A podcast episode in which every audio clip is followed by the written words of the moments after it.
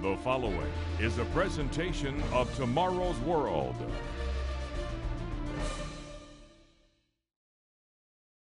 Have you ever heard someone say, if he's a Christian, I don't want any part of it? That reaction is understandable, but is it rational? Should one believe in God or in a particular church based on the poor behavior of one who claims to be an adherent? And what is Christianity anyway? Is it a set of beliefs? Is it a way of life? How can you know and does it matter? On today's Tomorrow's World program, I'm asking the question what is a true Christian? And I'll be offering a booklet with the same title. It can be yours free for the asking. So be sure to have writing material available so you can order your free copy of What is a True Christian? I'll be right back with real answers, so stay tuned.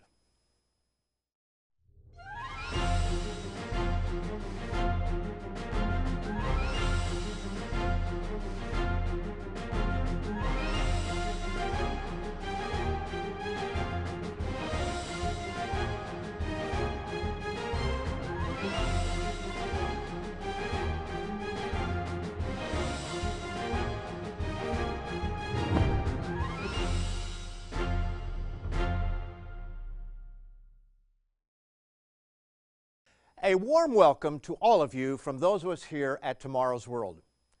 Today I'm asking and giving answers to the question, what is a true Christian? And I'll give you a four question quiz to help you discern whether you are a true Christian. False Christianity does exist. And you may think that doesn't involve you, but why not look into the Bible and compare what it says with what you understand? If you're correct, you have nothing to fear. But let me begin with a personal story. I grew up in a typical Protestant home and thought I was a Christian. But a friend from my high school challenged me on a particular doctrine. I was confident I wasn't wrong, but I prayed that if I were, that God would show me. As I recall, I was sincere but not overly zealous in that prayer. Several months later, God showed me that I was indeed wrong. I was shocked when I realized that what I believed growing up was not what the Bible taught. I was deceived and didn't know it. Have you ever prayed such a prayer? Do you have the courage to do so? What is a true Christian is not an easy question to answer, since Christianity comes in many different forms with literally thousands of differing denominations and independent churches. Our first question to explore the answer of whether you are a true Christian is Are you following Jesus' example? It should be understood that you cannot follow the example of someone that you don't know. And how can you know Jesus Christ unless you read and study the book that introduces us to Him? Can you really afford to follow family traditions and what others tell you about Him without reading what the Bible actually says? A true Christian studies the Bible. Too many people make Jesus in their own image, out of their own imaginations, rather than going to the source to learn about the real Jesus. There's an assumption that all churches calling themselves Christian must be Christian. But is this what the Bible tells us? Most of that which attaches to it the name of Christ is not Christian. Now, don't take my word for it, check it out for yourself. Consider what Jesus tells us in the Olivet prophecy. His disciples came asking what would be the sign of his second coming and the end of the age. And here's his reply in Matthew 24, verses 4 and 5. Take heed that no one deceives you, for many will come in my name, saying, I am the Christ, and will deceive many. Now, some erroneously think when it says, I am the Christ, that it refers to individuals claiming to be Christ. Now, there are those individuals, but the context indicates many will use Jesus' name, claiming his authority, will say that Jesus is the Christ, but in the process deceive many. We see a second warning in verse 11 of this same chapter. Then many false prophets will rise up and deceive many. And then a third warning is found in verse 24. For false Christs or Messiahs and false prophets will rise and show great signs and wonders to deceive, if possible, even the elect. See, I have told you beforehand. We should not take these warnings lightly. They come from the very one on whom the name Christian is founded. The Apostle Paul gives a number of similar warnings. There are so many that I don't have time for them all, but here's one showing that false Christianity was beginning to infect the church of God at Corinth. And Paul chided the members for being so gullible. 2 Corinthians, the 11th chapter, and verse 4. For if he who comes preaches another Jesus whom we have not preached, or if you receive a different spirit which you have not received, or a different gospel which you have not accepted, you may well put up with it. Then in verses 13 to 15, he makes a statement that shocks some, but presents a challenge to all of us. For such are false apostles, deceitful workers, transforming themselves into apostles of Christ. And no wonder, for Satan himself transforms himself into an angel of light. Therefore, it is no great thing if his ministers also transform themselves into ministers of righteousness, whose end will be according to their works. Consider the implications. This tells us that Satan the devil has ministers, and they don't call themselves as such. Instead, they represent themselves as ministers of righteousness and in this context, ministers of Christ. They preach a different Jesus, come with a different spirit, and preach a counterfeit gospel.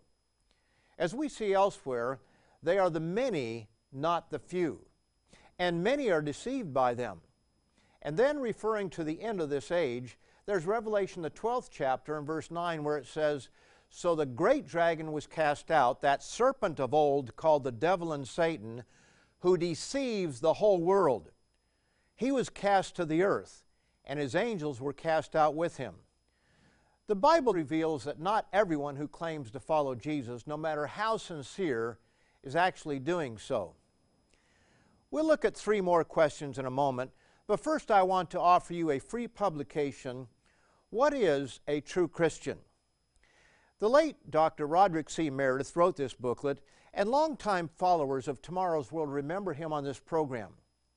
What is a true Christian pulls no punches.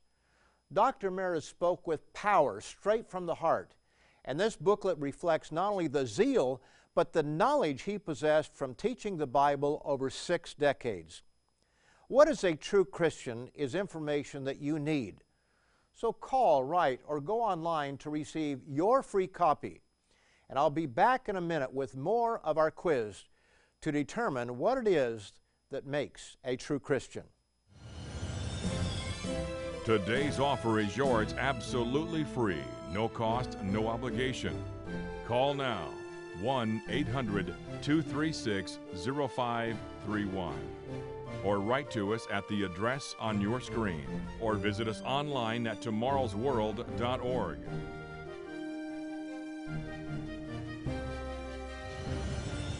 With this offer, you will also receive your free subscription to Tomorrow's World magazine, full of timely articles and unique insights on today's important issues. And be sure to go to tomorrowsworld.org forward slash digital. Have a digital subscription sent right to your email inbox, faster than postal mail. Visit us online now.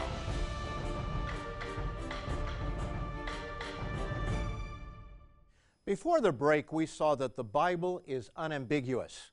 There are many deceivers and deceived in our world. Some ministers are sadly deceived themselves. We're told in 2 Corinthians, the fourth chapter, verses 3 and 4 But even if our gospel is veiled, it is veiled to those who are perishing, whose minds the God of this age has blinded. People are blind to the truth because of the one who directs the course of this world, the great deceiver, Satan the devil. He is the one who blinds their minds. Many ministers are nice people, great neighbors, and very sincere, but they're blinded to the truth. Jesus explained in Luke, the sixth chapter, in verse 39, and he spoke a parable to them Can the blind lead the blind? will they not both fall into the ditch? So, what is the example Jesus set for us? Don't dismiss this question casually. Our booklet, What is a True Christian, explores this question in greater detail. But unless you know how he lived, how can you know if you are following his example? Don't assume that you know. So, our first question was Are you following Jesus' example? Now, for our second question Have you repented of your sins? Again, this may sound easy, but is it? What is the biblical definition of sin? Many think they know, but do they? Can you, my friends, turn to a scripture that reveals the answer? If you don't know how God defines sin, how can you repent? Have you heard that obedience to God's law is unnecessary, that Christ nailed the commandments to the stake? That all you have to do is believe in Jesus but is that what Jesus says? Not according to Luke, the sixth chapter, and verse 46. But why do you call me Lord, Lord, and not do the things which I say? Notice one thing Jesus said when a young man came to him asking what good thing could he do to have eternal life. Here it is in Matthew, the 19th chapter, and verse 17. But if you want to enter into life, keep the commandments. The young man then asked which ones, and Jesus responded by listing five of the last six, the ones that teach us how to love our neighbor. Did that mean the other five need not be kept? Not hardly. This young man knew something was missing from his life, and he asked a follow up question All these things I have kept from my youth. What do I still lack? Jesus' answer was not to come up with an 11th commandment. He didn't tell him, I know, they're a real burden. Instead, Jesus pointed the man to the first don't have another God before the true God, and to the tenth against coveting. Since the young man asked what specific thing, what act he could perform to gain eternal life, Jesus answered in verse 21 If you want to be perfect, Go sell what you have and give to the poor. His riches were his God in which he trusted. He coveted wealth and did not want to give it up. The Bible definition of sin is found in 1 John the 3rd chapter and verse 4. Whosoever committeth sin transgresseth also the law, for sin is the transgression of the law. The New Bible Commentary Revised says this about this verse The essence of sin, then, is disregard for God's law. Have you personally repented of breaking God's law? And we don't mean in a general sense, but very specifically. Have you committed murder by hating someone? Have you ever committed adultery, not only in the letter, but also in the spirit or intent of the law? Have you been covetous? In other words, have you taken the time to read God's law? Have you meditated on it and seen where you've come up short? Are you not only sorry for breaking these commands, but determined with God's help to turn around and not commit those sins again? We'll continue with two more questions to determine if you are a true Christian. But I want to remind you of today's offer. What is a true Christian? This resource goes much further into this subject than I have time to cover in such a short program.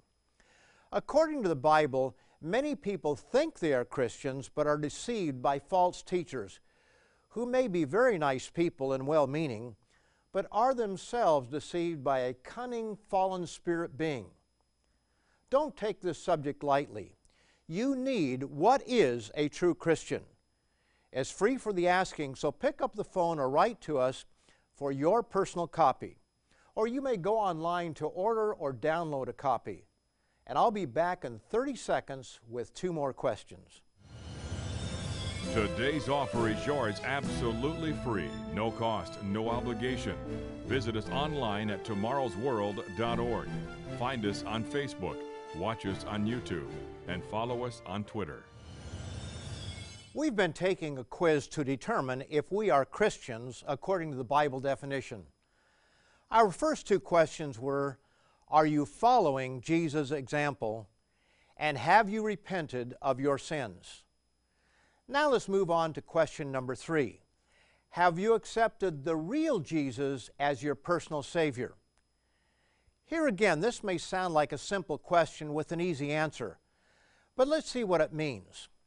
We have a loving God who gave us a law to show us how to live, and violation of that law is sin. But try as we might, we all come up short, as affirmed in Romans, the third chapter, and verse 23, where it says, For all have sinned and fall short of the glory of God. Furthermore, the penalty of sin is death, as we read in Romans, the sixth chapter, and verse 23. Now, that's a problem, my friends, but there is good news. The true Christian understands that he is helpless to escape death of his own accord. And that is where the most famous verse in the Bible comes in John 3, verse 16. For God so loved the world that he gave his only begotten Son, that whoever believes in him should not perish, but have everlasting life. For God did not send his Son into the world to condemn the world, but that the world through him might be saved. Christ died to pay for our sins. He paid the death penalty for us all because his life is more valuable than all of our lives put together. For the death penalty to be removed, the one seeking to become a true Christian repents of breaking God's law and puts his faith in Christ's sacrifice to pay for his past sins. This is a huge subject, and I can't cover it all in this program. But remember the question have you accepted the real Jesus? Too many don't know the real Jesus, as we saw earlier in this program. We read from 2 Corinthians chapter 11 that Satan has ministers who come teaching a different Jesus, a different gospel, and have a totally different spirit than the one Paul and the other apostles had.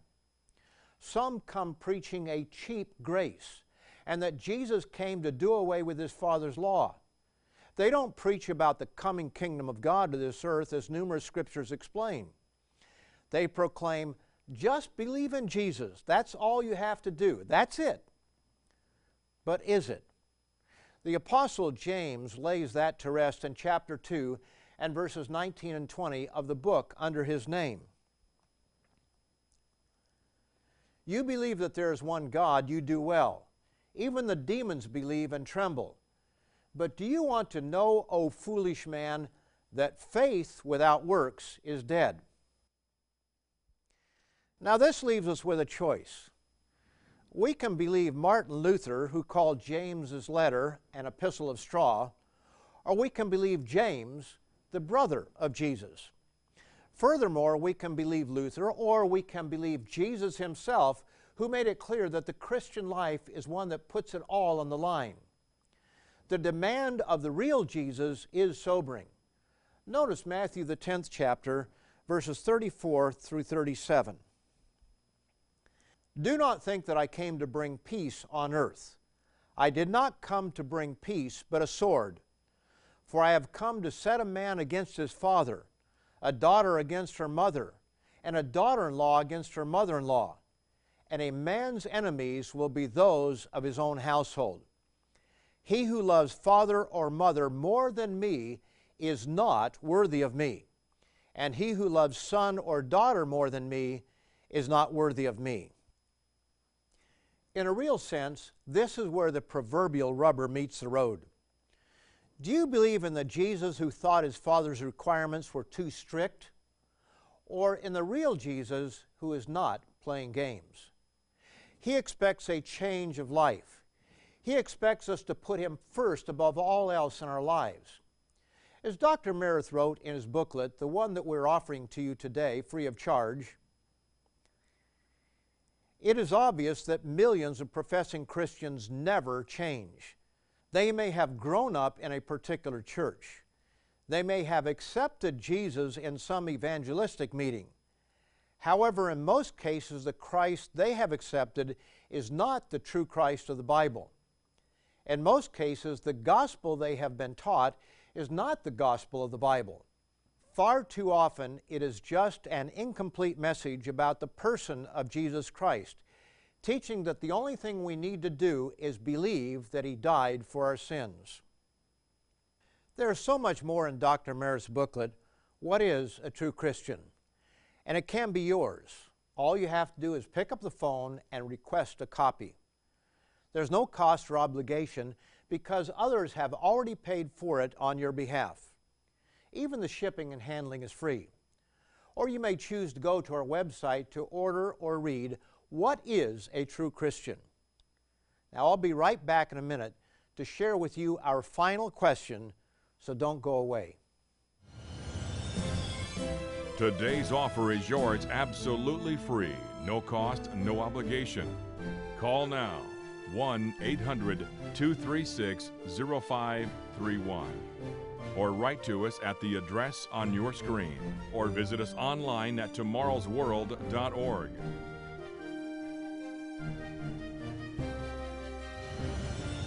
With this offer, you will also receive your free subscription to Tomorrow's World magazine, full of timely articles and unique insights on today's important issues.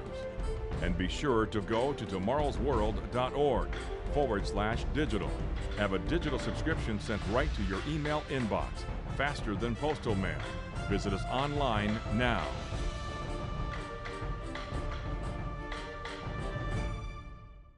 So far, we've asked three questions in our quest to find out if you are a real Christian. There is, of course, more to being a true Christian than taking a short quiz of this nature. Due to time constraints, a number of questions must be left out. And I don't want anyone to think this is the whole story. It's not. So far, we've asked, however, are you following Jesus' example? Have you repented of your sins? Have you accepted the real Jesus as your personal Savior? And now for our last question Do you know where God is working? As we've seen today, the Bible shows that there are many false teachers who come in Jesus' name who profess that he is the Christ but deceive many. So, how can you know where Christ is working today? Do you make that determination based on how eloquent the minister is? Is it a matter of what kind of children's activities or choir a church has? Does size matter? How can you know whether a minister is a wolf in sheep's clothing or whether he is a true servant of God? Does the Bible help in this regard? Following a warning about wolves in sheep's clothing, Jesus gives us the answer to this question in Matthew, the seventh chapter, and verse 16. You will know them by their fruits. Do men gather grapes from thorn bushes or figs from thistles? Now, we understand what grapes and thorn bushes are, what figs and thistles are, but how do these relate to people? The Apostle Paul reveals part of the answer in Galatians, the fifth chapter, beginning in verse 19. Now, the works of the flesh are evident, which are adultery, fornication, uncleanness, lewdness, idolatry, sorcery, hatred, contentions, jealousies, outbursts of wrath, selfish ambitions, dissensions, heresies, envy, murders, drunkenness, revelries, and the like. These works stand out in contrast to the fruits of the Spirit of God working in the true Christian as we find them in verses 22 and 23. But the fruit of the Spirit is love, joy, peace, long suffering, kindness, goodness, faithfulness, gentleness, self control. Against such there is no law. These are godly fruits. Now, there are other scriptures that give further evidence of what to look for in seeking where God is working. The true church of God will be preaching the gospel or the good news of the kingdom of God. That's exactly what the word gospel means good news. Have you ever considered what good news Jesus proclaimed prior to his death, burial, and resurrection? Mark, the first chapter, verses 14 and 15 tell us the following now, after John was put in prison, Jesus came to Galilee preaching the gospel of the kingdom of God and saying, The time is fulfilled and the kingdom of God is at hand. Repent and believe in the gospel. We could fill several programs explaining what this means, but notice the importance of the message of the kingdom of God. The people of Capernaum didn't want Jesus to leave because of the miracles he performed the night before. But he said to them, I must preach the kingdom of God to other cities also, because for this purpose I have been sent. The gospel of the kingdom of God is the good news about Christ's second coming and all that that means. Zechariah 14:9 tells us that at that time the Lord shall be king over all the earth. The gospel is a message that includes Jesus' promise to his 12 apostles. Notice in Matthew 19 and verse 28 where he says, Assuredly I say to you that in the regeneration, when the Son of Man sits on the throne of his glory, you who have followed me will also sit on 12 thrones, judging the 12 tribes of Israel. Now, note Daniel, the seventh chapter, verse 27, where it explains this. Then the kingdom and dominion and the greatness of the kingdoms under the whole heaven shall be given to the people, the saints of the Most High. And we read in Matthew, the 24th chapter, verse 14, that this message of the kingdom of God will go out to all the world at the end of the age. And this gospel of the kingdom will be preached in all the world as a witness to all the nations, and then the end will come. The true church of God proclaims this message, and it will also be preaching the whole counsel of God. The Apostle Paul defended his record among the elders at Ephesus, making this point in Acts, the 20th chapter, and verse 27 For I have not shunned to declare to you the whole counsel of God. Paul taught from the whole Bible. He constantly quoted from the Old Testament. What is that whole counsel that Paul spoke of? My friends, you need to study the Bible to know the whole counsel of God. Ask God to help you understand His message for mankind. True Christianity is a way of life. Our booklet, What is a True Christian, gives you more on this fascinating subject. So be sure to order your free copy. And come back next week when Richard Ames, Wallace Smith, and I, along with guest presenter Rod McNair, will share with you the inspiring teachings of Jesus Christ the encouraging good news of the coming kingdom of God and the exciting end time prophecies and their meaning. To take advantage of today's free offer or view today's program now or anytime, go to tomorrowsworld.org. Find us on Facebook, watch us on YouTube, and follow us on Twitter.